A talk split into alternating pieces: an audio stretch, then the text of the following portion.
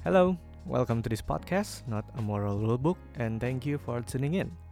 Pada podcast kali ini, kita akan membahas sebuah kitab yang cukup terkenal. Gue yakin kita semua udah pernah tahu tentang kitab ini. Kita akan membahas kitab Yunus, terutama Yunus pasalnya yang keempat.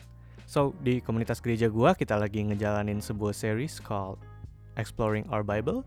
Dan sebagai sebuah komunitas, kita lagi sama-sama belajar tentang Alkitab dan kisah-kisah yang disingkapkan ya.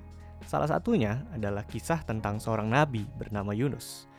Kitab Yunus itu kitab yang sering banget disalah ngertiin. Kita cenderung suka membuat Yunus itu cuma membunyikan pesan jangan lari dari panggilan hidup atau Tuhan memberikan kita kesempatan kedua, jangan disia-siain.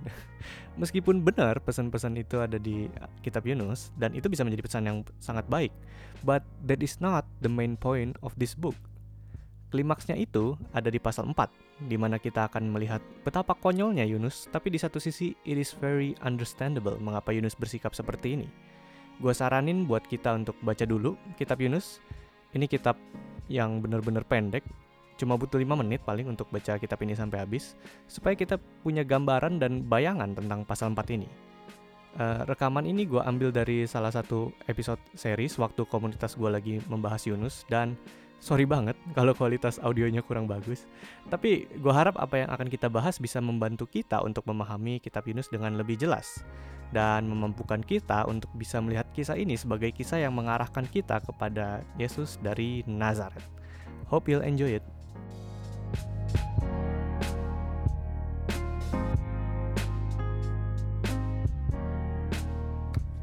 Oke, jadi kita mulai aja. Mungkin pertama-tama uh, kalau kalian sendiri tahu ternyata Yunus itu punya pasal 4 itu kapan kira-kira taunya?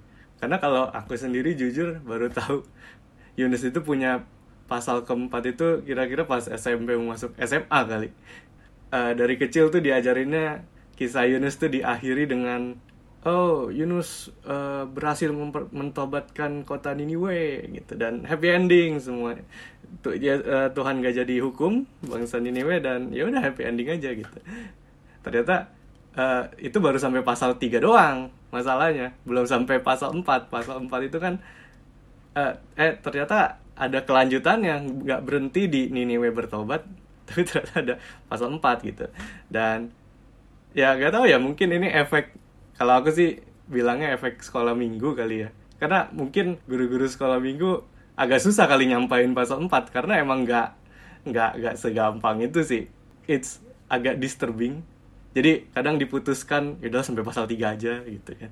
Jadi kisah Yunus tuh endingnya di Yunus dapat kesempatan kedua. Oh kita sebagai orang Kristen dapat kesempatan kedua untuk memberitakan Injil. Oh jadi berkat satu kota bertobat. Tapi kenyataannya kan gak berhenti di situ. Dan yang hari ini kita mau belajar ya tentang itunya gitu, tentang pasal empatnya. Jadi sedikit recap, pasal 1 sampai pasal 3 itu menceritakan tentang seorang nabi yang Tuhan panggil untuk berseru tentang kejahatannya sebuah kota, kota Niniwe karena katanya kejahatannya udah sampai kepadaku gitu. Tapi nabi ini malah kabur. Yang harusnya ke Niniwe tuh ke arah sini.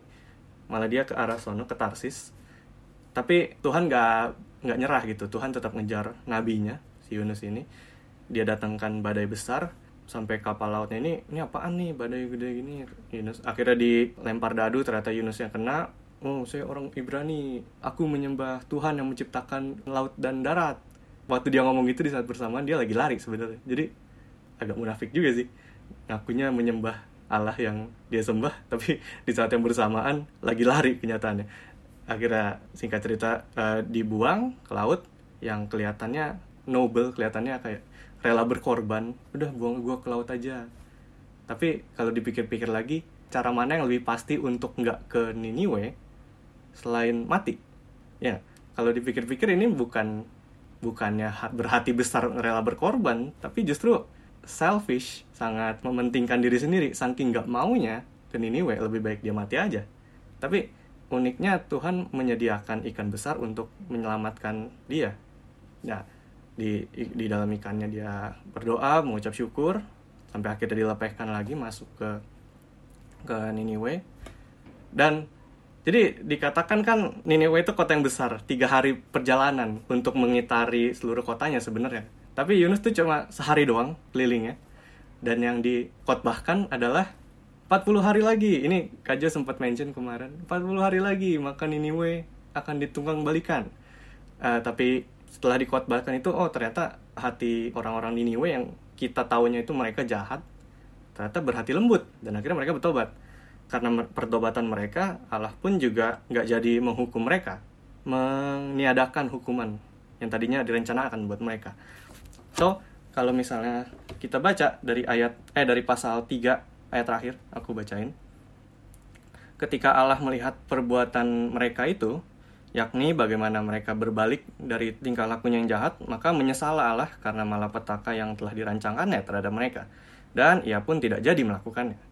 Jadi itu setting sebelum kita masuk pasal 4 dan sekarang kita masuk ke pasal 4 ayat 1. Tapi hal itu tuh sangat mengesalkan hati Yunus. Lalu marahlah dia. Hal itunya itu apa? Hal itunya itu kan Niniwe bertobat dan Allah mengampuni mereka, mengampuni Niniwe itu hal itunya hal yang sebenarnya baik ngelihat orang bertobat gitu kan apalagi kita yang memberitakan Injilnya tapi justru hal itu malah mengesalkan hati Yunus jadi ini memberikan pertanyaan besar kan. Apalagi seorang nabi yang memberitakan Allah gitu kan. Malah pertobatan Niniwe itu mengesalkan hati Yunus. Sampai dia marah. Dan kalau misalnya pada saat itu nabi itu punya CV gitu ya. Pas ngelihat CV-nya Yunus oh mempertobatkan Niniwe kota yang jahat. Ini seharusnya menjadi sebuah uh, uh keren banget bisa mempertobatkan Niniwe ibu kota dari bangsa Asyur yang notabene emang segila itu sejahat itu. Tapi Yunus sama sekali nggak seneng akan hal ini. Yunus malah kesel. Dan di ayat 2 dia bilang ya Tuhan bukankah telah kukatakan itu ketika aku masih di negeriku? Itulah sebabnya. Maka aku dahulu melarikan diri ke Tarsis. Jadi akhirnya kita mulai tahu nih mengapa dia melarikan diri ke Tarsis pada saat itu. Bukan karena takut. Karena kadang uh, kadang tuh waktu kita nggak tahu ya. Aku juga baru ngehnya pas SMP SMA gitu. Yunus tuh nggak pernah lari karena takut. Mungkin itu sebuah narasi yang waktu sekolah minggu terbangun kali ya. Oh Yunus kabur kenapa? Oh Yunus takut sama orang Niniwe karena orang Niniwe itu jahat. Tapi waktu kita akhirnya baca di ayat 2 ini alasannya tuh bukan karena takut. Uh, jadi alasannya Itulah sebabnya. Maka aku dahulu, dahulu melarikan diri ke Tarsis. Karena gue tahu kalau lu itu Allah yang pengasih, Allah yang penyayang, Allah yang panjang sabar dan berlimpah kasih setia, serta yang menyesal karena malah petaka yang hendak didatangkannya. Jadi sekarang ya Tuhan cabutlah kiranya nyawaku, karena lebih baik aku mati daripada hidup. Aneh gak sih? Akhirnya tuh kita tahu kan kenapa Yunus lari. Apakah Yunus lari karena takut sama orang Niniwe? Enggak. Yunus lari karena dia benci sama orang Niniwe. Entah gimana caranya, Yunus tuh tahu kalau at one point Allah itu akan ngampuni Niniwe. Entah gimana caranya akan ada terjadi pengampunan untuk Niniwe. Ya kan yang tadi kita baca. Tapi justru itu yang ngebuat dia lari. Dia nggak mau itu terjadi. Aneh gak sih? Dan perhatiin cara Yunus meng address Allah gitu. Engkaulah Allah yang pengasih dan penyayang, yang panjang sabar dan berlimpah kasih setia. Nah, kalau kita orang Israel tuh kita tahu banget deskripsi dari Allah ini itu ibaratnya Yohanes 3 ayat 16-nya kita lah buat bangsa Israel gitu. Ini itu ada di Keluaran 34 ayat 6. Ini cara cara Allah sendiri mendeskripsikan dirinya sendiri. Dia bilang, Akulah Tuhan, Tuhan Allah penyayang dan pengasih, panjang sabar, berlimpah kasihnya dan setianya. Itu cara Allah mendeskripsikan dirinya sendiri. Tapi di sini Yunus tuh kayak melemparkan balik deskripsi ini yang Allah punya ini balik ke muka Allah gitu. Dan dilempar balik tuh sebagai sarkasme atau sindiran. Masalahnya gini, Israel sendiri tuh bisa ada karena sifat-sifat Allah yang kayak begini. Ya gak? Ironisnya tuh Yunus itu bisa ada sebagaimana dia ada itu justru karena Allah itu penyayang, Allah itu kasih, Allah itu berlimpah kasih setia gitu terhadap umatnya. Tapi ironisnya Yunus sendiri melemparkan balik perkataan itu sebagai sarkasme, melemparkan balik ke Allah sebagai sindiran. jadi kayak Yunus tuh lagi irasional banget penuh rasa kesel dan marah. Ibaratnya tuh Yunus lagi bilang oh gue tahu lu begini. Uh, gue tahu sejak awal since day one tuh lu begini. Gue tahu lu suka maafin orang-orang yang sebenarnya nggak layak untuk dapetin pengampunan makanya gue lari. Gini gini deh. Lebih baik gue mati aja deh. Atau kalau misalnya aku boleh gue boleh terjemahin sendiri lebih baik gue mati aja deh daripada hidup dengan Allah yang kaya lu gitu. jadi Yunus tuh lagi kira-kira ngomong kayak gitu. Dan ini konyol banget kan sifat Yunus ini. Kita bisa kayak ketawain Yunus lu lu ngapain Yunus? gitu. Kayak tadi uh, Kojai bilang ini tuh mengundang banyak pertanyaan kenapa Yunus bersikap kayak gini? Tapi sebenarnya kalau kita mau jujur hal ini tuh deket banget sama kita. Uh, gue tuh suka sebutnya dengan uh, istilah the dark side of grace. Sisi gelap dari grace sisi gelap dari kasih karunia. Kayak grace dan mersinya Tuhan itu kadang terlihat penuh dengan skandal. Karena gini kita tuh happy kita tuh seneng deh kalau misalnya kita sadar kita salah kita hancur dan kita datang ke Yesus dan karena Yesus sayang dia ampuni dan that's great kita kita suka ketika kita salah tapi kita dapat pengampunan kita dapat mercy dapat grace tapi di dalam kekristenan kita juga menyadari kalau Yesus itu nggak ngelakuin ini bukan ke gua aja, bukan ke kita aja. Tapi uh, Yesus juga melakukan memberikan grace-nya untuk orang lain.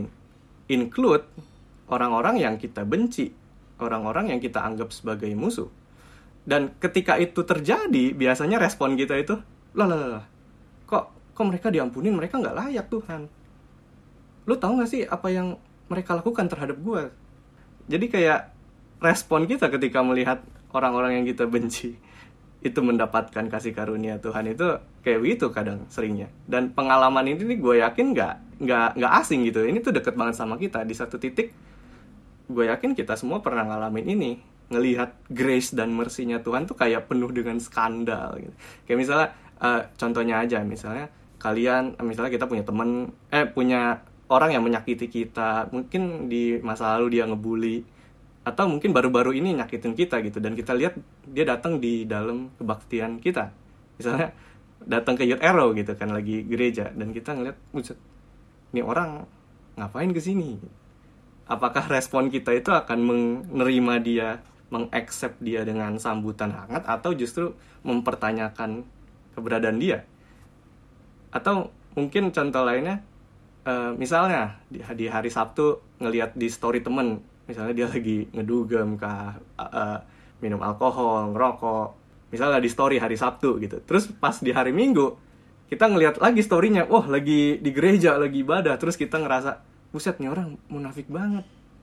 Buset nih orang fake nih fake gitu lah dan kalau kita punya sikap yang seperti itu kita nggak jauh beda sama Yunus karena the whiteness of God's grace and mercy include the people that we hate, include the people that we don't like. Luasnya kasih karunia dan pengampunan Allah itu berlaku juga buat orang-orang yang lu benci, orang-orang yang uh, menyakiti lu, orang-orang yang lu nilai nggak layak untuk diampuni. Kenyataannya kasih karunia dan pengampunannya Tuhan include orang-orang yang kayak gitu. Dan sampai titik ini akhirnya lu sadar ternyata konsep tentang grace konsep tentang mercy pengampunan itu nggak seindah yang lu kira. Bukan karena Tuhan atau grace-nya yang nggak indah tapi karena kitanya yang gagal melihat itu gitu. Dan inilah Yunus 4 Yunus di sini mungkin kelihatan konyol tapi gue tahu kalau kita semua tahulah rasanya berada di sepatu Yunus. It is very understandable.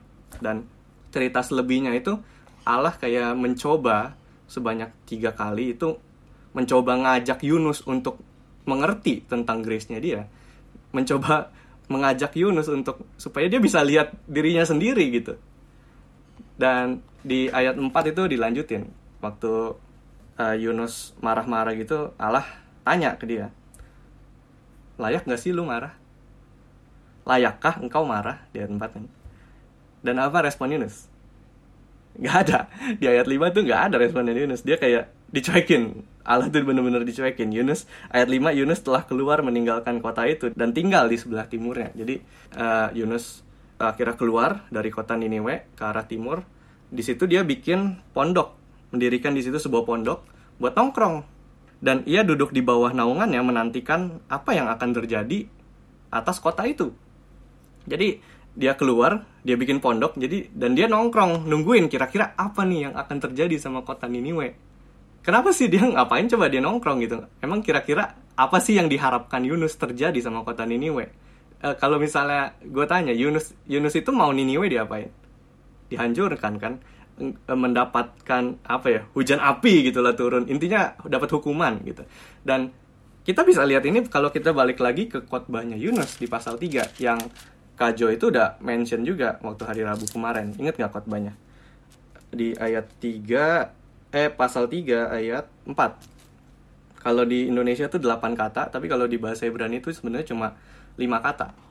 Khotbahnya itu 40 hari lagi, maka Niniwe akan ditunggak balikan. Dan kalau kita baca ini seharusnya kita curiga gitu karena hmm, ini khotbah kok aneh ya. Waktu di pasal 1, Yunus disuruhnya apa? Yunus tuh disuruh bangunlah dan pergilah ke Niniwe, kota yang besar itu, dan berserulah terhadap kejahatan mereka dan apa yang gak dimention Yunus di khotbahnya? Kejahatannya justru. Di uh, di pasal 1 Yunus disuruh pergi ke kota ini dan serulah suruhkanlah kejahatannya mereka. Tapi kejahatannya sama sekali nggak dimention. Dan uh, why-nya juga nggak tahu, cara untuk bertobatnya nggak dikasih tahu. Dan yang paling penting, yang nggak dimention itu apa? Tuhan ya Allah yang sah yang dia lagi representasikan itu sama sekali nggak dimention. Cuma 40 hari lagi, Niniwe akan ditukang balikan. Jadi khotbahnya itu strange banget, aneh banget. Kalau kita kalau kita lagi di gereja dan ngedengerin khotbah yang seperti ini itu kita juga bakal cengok juga kali ini orang ngomong apa. Tapi uniknya yang gak diekspektasikan itu justru kota Niniwe dengan cepat bertobat. Ini kayak Yunus mungkin juga kaget loh kok pada bertobat dan nah uh, ini ini uniknya kalau misalnya kita uh, di bahasa Ibrani gitu menariknya begini yang Yunus khotbahkan 40 hari lagi maka Niniwe akan di, di tunggak balikan jadi tunggang balikan itu dalam bahasa Ibrani-nya tuh hapak. Hapak h a p a k. Jadi 40 hari lagi maka Niniwe akan dihapak. Jadi kalau dalam bahasa itu kan ada eh, kata-kata uh, yang punya arti berbeda tergantung dari konteks kalimatnya. Kayak misalnya uh, pecah gitu. Pecah kan artinya ada sesuatu yang hancur. Kalau misalnya aku pakai uh, pakai kata pecah di kalimat uh, saya lagi bermain bola dan tidak sengaja memecahkan kaca rumah. Artinya jendelanya hancur, jendelanya rusak, pecah. Tapi kalau misalnya gua pakai uh, di dalam kalimat saya memecahkan rekor dunia. Nah, itu kan artinya udah bukan memecahkan dalam arti rusak, tapi memecahkan dalam arti positif gitu lah. Men-achieve something, ada sesuatu yang digapai, diraih. Jadi, uh, sama aja bahasa Ibrani juga, bahasa Inggris juga sama. Ini emang cara kerja bahasa kan kayak begini. Tergantung dari kalimatnya apa, konteksnya apa, maka kata itu bisa punya arti yang lain. Dan kerennya gini, hapak itu definisinya itu benar-benar literally dibalik jadi kayak ibaratnya nih Alkitab hapak itu begini benar-benar dibalik doang literally dibalik jadi nabi-nabi kayak Hosea juga pakai hapak ini Isra uh, Hosea pernah bilang Israel telah menjadi roti bundar yang tidak dihapak yang tidak dibalik literal meaningnya ya dibalik itu definisi hapak yang pertama tapi hapak juga bisa dipakai ketika misalnya kita ambil aja kota kota dihapak. Ya artinya kota yang ditunggang balikan. Kota yang dihancurkan. Jadi eh, pertama hapak bisa berarti dibalik, literally dibalik. Tapi hapak juga bisa berarti dihancurkan. Kayak misalnya di ratapan 4, dosa bangsaku melebihi dosa Sodom. Kota yang dihapak. Itu meaningnya hapak. Tapi nggak berhenti di situ, hapak juga bisa terga, uh, hapak juga bisa diartikan sebagai uh, kata berubah, transform. Yang mungkin yang di bawah berubah jadi di atas gitu, berubah. Kayak misalnya di Mazmur itu, Tuhan kau telah menghapak ratapanku menjadi tarian. kau telah mengubah ratapanku menjadi tarian. Hapak itu juga bisa dipakai untuk menggunakan kata berubah. Gitu. Dan ini menariknya. Menurut kalian, arti hapak mana yang dimaksud Yunus waktu dia khotbah? Jelas nomor dua kan? Tapi arti hapak mana yang dimaksud Allah dan tentunya yang beneran terjadi akhirnya sama kota Niniwe. Yang ketiga justru yang berubah transform dari sesuatu yang jahat malah mereka bertobat gitu. Dan dan ini uniknya gitu. Jadi dari pasal 1 kayak kita udah ngelihat Yunus yang mencoba lari dari panggilannya. Tapi ketika Yunus lari pun dia gagal karena Allah ngejar dia dan menangkap dia kembali gitu kan. Sampai akhirnya oke, okay, akhirnya Yunus nurut Yunus pergi ke Niniwe tapi Yunus uh, aku bilang sih menyabotase prophetic sabotage. Kayak memberikan info sedikit mungkin dengan harapan mereka tuh nggak tobat dan pasti dapat hukuman. Makanya khotbahnya cuma 40 hari lagi. Maka Niniwe akan ditunggu kembalikan nggak mention tentang kejahatan nggak mention tentang cara untuk bertobat nggak mention tentang Tuhan sama sekali loh. Aku sih melihatnya sebagai sebuah mensabotase pesan ya. Tapi bahkan itu pun juga gagal karena hati kota hati orang-orang Niniwe justru selembut itu untuk bertobat udah menyabotase tapi rencana Yunus tetap gagal. Makanya dia nunggu di luar kota untuk nungguin kira-kira Niniwe akan balik dari pertobatannya nggak ya gitu. Dia tungguin dia harapnya ya Niniwe akan hancur gitu kan. Dan di tengah-tengah lagi dia nungguin itu Allah mencoba taktik baru. Tadi taktik pertama ditanya hm, nggak sih lu marah? Nggak berhasil dicuekin banget sama Yunus. Uh, Allah coba lagi untuk kedua kalinya untuk ngebuat Yunus mengerti. Uh, di ayat 6 ditulis, lalu atas penentuan Allah tumbuhlah sebatang pohon jarak yang melampaui kepalanya Yunus untuk menaunginya. Dinaungin kepala Yunus oleh pohon jarak yang ditumbuhin oleh Allah supaya dia terhibur daripada kekesalan hatinya. Yunus sangat bersuka cita karena pohon jarak itu. Jadi untuk pertama kalinya di kitab ini kita melihat Yunus akhirnya bisa senang, bisa bersuka cita. Tapi keesokan harinya ketika Fajar menyingsing, atas penentuan Allah, datanglah seekor ulat yang menggerek pohon jarak itu sehingga pohonnya jadi layu.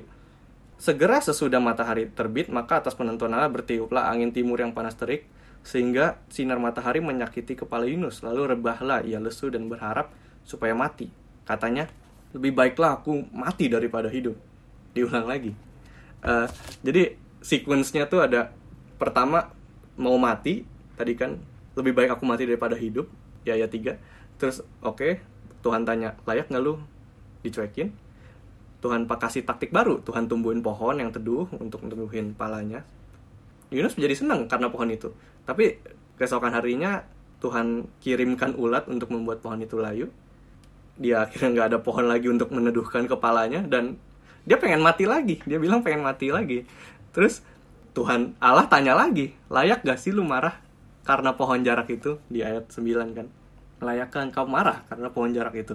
Terus apa kata Yunus? Selayaknya aku marah sampai mati gitu. Jadi wah udah udah irasional banget nih pikirnya. Maksudnya pohonnya aja bukan Yunus yang tumbuhin.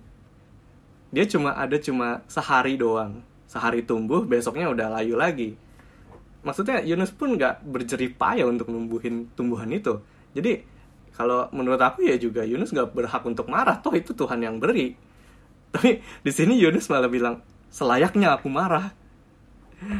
Jadi aduh udah irasional banget Yunus di sini.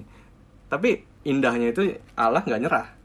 Allah coba lagi untuk yang ketiga kalinya di ayat 10 lalu Allah berfirman engkau sayang kepada pohon jarak itu, yang untuknya sedikit pun engkau tidak berjerih payah, yang tidak engkau tumbuhkan, yang tumbuh dalam satu malam dan binasa dalam satu malam. Bagaimana tidak aku akan sayang kepada Niniwe, kota yang besar itu, yang berpenduduk lebih dari 120 ribu orang, yang semuanya nggak tahu cara membedakan tangan kanan dari tangan kirinya, dan ternak-ternaknya yang banyak. Dan itu di end gitu akhir ceritanya kita mau cari respon Yunus jawaban Yunus apa nggak ada karena itu kayak the end of the story-nya jadi kalau kalau kita recap lagi mulai dari pertanyaan Allah Yunus lu layak nggak sih marah? Didiemin. Yang kedua lagi pakai trik tumbuhin pohon jarak. Ditanya lagi sama Allah "Y- eh, Yunus lu layak gak sih marah? Yunus bilang iya ya gue layak untuk marah. Gitu. Kayak udah beyond reason. Eh, Allah lagi coba coba lagi untuk yang ketiga kalinya. Oke oke anggap aja lu berhak marah untuk tumbuhan itu. Lu nggak eh, memberikan jerih payah untuk tumbuhin tapi anggap aja gue kasih lu keberhak eh, hak untuk marah deh terhadap tumbuhan itu. Terus kalau gitu bukannya gue juga boleh sayang sama Niniwe Bu- bukankah gue juga boleh sayang sama kota yang besar itu? Gitu. Jadi Allah tuh mencoba untuk mengekspos betapa konyolnya pemikiran Yunus ini. Dan gini buat Yunus orang yang paling jahat di muka bumi ini itu Niniwe musuhnya. Tapi sebenarnya kalau kita pikir-pikir lagi kalau Yunus mau merefleksikan dirinya sendiri ya orang yang paling jahat ya Yunus sendiri gitu. Tapi masalahnya dia nggak bisa lihat ini. Tuhan udah dengan sabar ngajak Yunus "Eh, Jonah don't you see?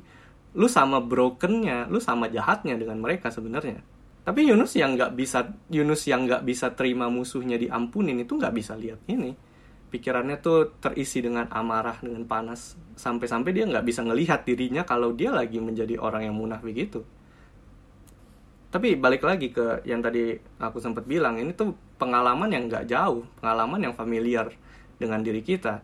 Pertanyaan buat Yunus di ayat 11 dari Allah ke Yunus di ayat 11 itu juga bisa menjadi pertanyaan buat kita buat kita semua yang mendengarkan lu dan gua.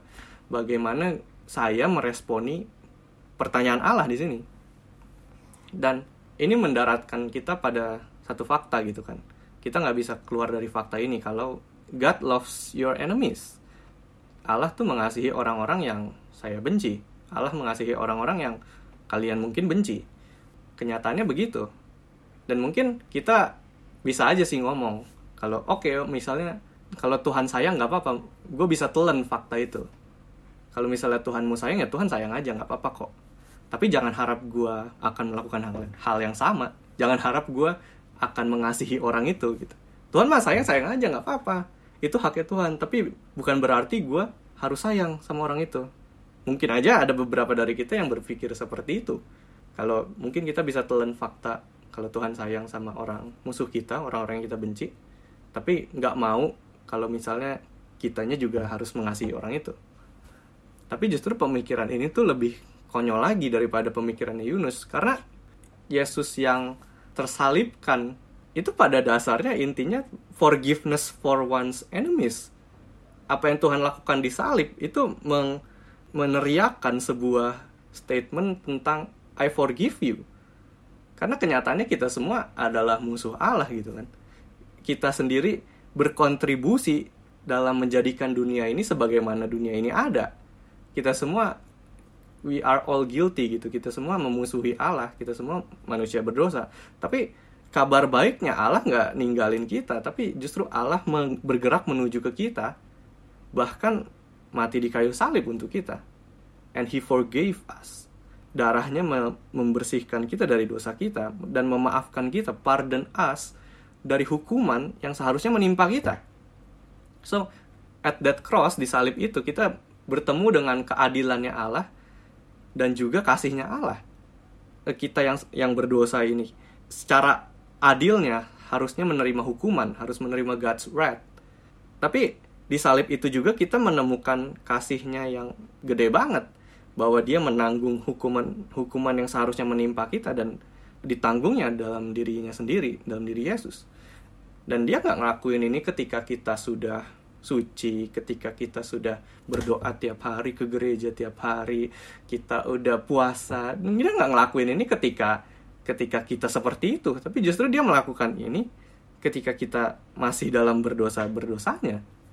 So Tuhan kita itu Tuhan yang pakai kata-katanya Yunus ya, Tuhan kita itu Tuhan yang pengasih, Tuhan yang penyayang, Tuhan yang panjang sabar, dan Tuhan yang berlimpah kasih setia untuk lu dan gua, untuk kita semua.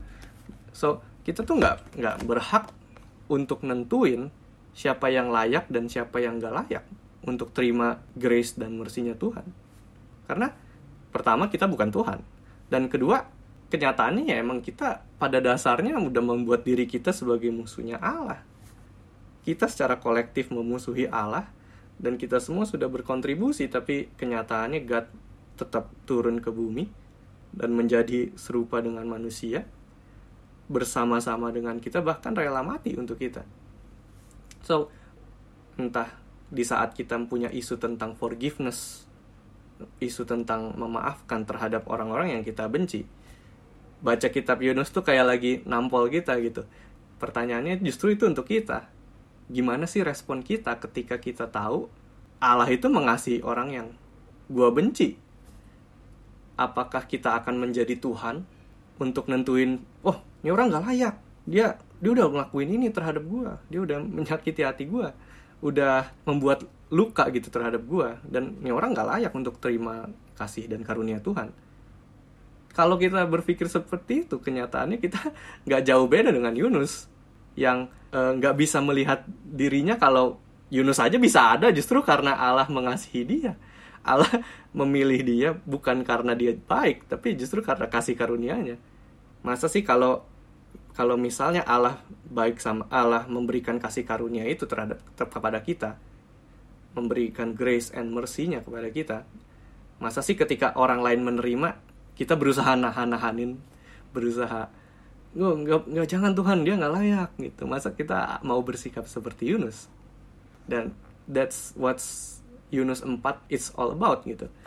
Ini tuh bukan semacam dikte semacam oh jadi lu harus maafin musuh lu ya gitu. Karena di Yunus 4 tuh nggak ada sama sekali perintah untuk kayak gitu kan.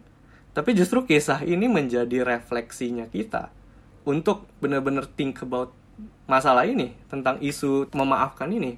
Mungkin kita punya luka yang seger gitu luka yang baru-baru aja kita alamin. Misalnya orang lain menyakiti kita. Dan melalui Yunus 4 ini Allah mengajak kita untuk bisa melihat grace dan mercy-nya yang ada di konsepnya Allah. Dan bagaimana ketika kita sudah menerima grace and mercy-nya Tuhan kita juga bisa bersikap seperti itu kepada orang lain yang bersalah terhadap kita. So uh, in the end of the day pada akhirnya kisah Yunus ini ya berhenti di ayat 11 dengan sebuah pertanyaan. Boleh nggak sih gue mengasihi Niniwe? Dan pertanyaan ini juga berlaku buat kita semua. Boleh nggak sih gue mengasihi orang-orang yang lu benci? Lu nggak apa-apa nggak? Dan as a follower of Jesus kita juga dituntut untuk mengasihi orang-orang yang kita benci. Dan gue gua uh, saya sendiri menyadari sebagai konselor maksudnya nggak ada luka yang mudah. Uh, let's say pernah di mungkin ada yang pernah dilecehkan sama pacarnya atau mungkin ada orang tua yang uh, bersikap kasar dan bermain fisik maksudnya luka-luka ini tuh real uh, saya pun menyadari adanya luka-luka atau perasaan-perasaan yang mungkin nggak mudah untuk diproses gitu beberapa luka ini mungkin bisa ada untuk seumur hidup. Tapi as a follower of Jesus, inilah yang Allah lakukan terhadap kita. Dia mengampuni kita di saat kita berdosa-berdosanya dan sama sekali nggak layak sebenarnya untuk menerima grace and mercy-nya Tuhan. So, begitupun juga kita kepada orang-orang yang kita benci, orang-orang yang kita nggak sukai. Begitu juga seharusnya kita memperlakukan mereka. So, ya itulah Yunus 4 uh, jadi inilah klimaksnya dari Yunus 4 jadi kalau kita pikir-pikir lagi Yunus tuh bukan cerita tentang Allah dan Niniwe ya gak? kitab Yunus itu menceritakan Allah dan umatnya Allah dan Yunus Allah dan kita what's your response bagaimana sih respon kita ketika ya Allah juga Allah juga menyayangi orang-orang yang kita benci itu kira-kira pertanyaan refleksinya kali ya buat kita semua. Bagaimana saya meresponi pertanyaan Allah ini yang Allah tujukan ke Yunus. But at the same time ditujukan ke kita juga. So, ya, itulah Yunus 4.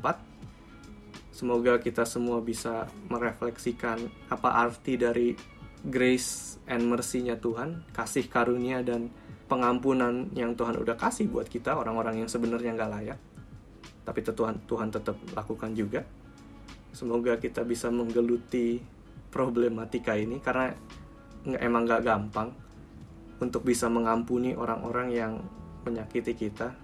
I know it's hard, tapi as a follower of Jesus kita juga dituntut untuk juga bisa memaafkan orang-orang yang kita benci, orang-orang yang kita nggak suka. So, semoga membantu kita semua untuk mengerti kitab Yunus. Selamat berefleksi dan God bless. So that's it buat pasal 4. Thank you buat teman-teman yang udah mendengarkan dan I'll see you in the next episode.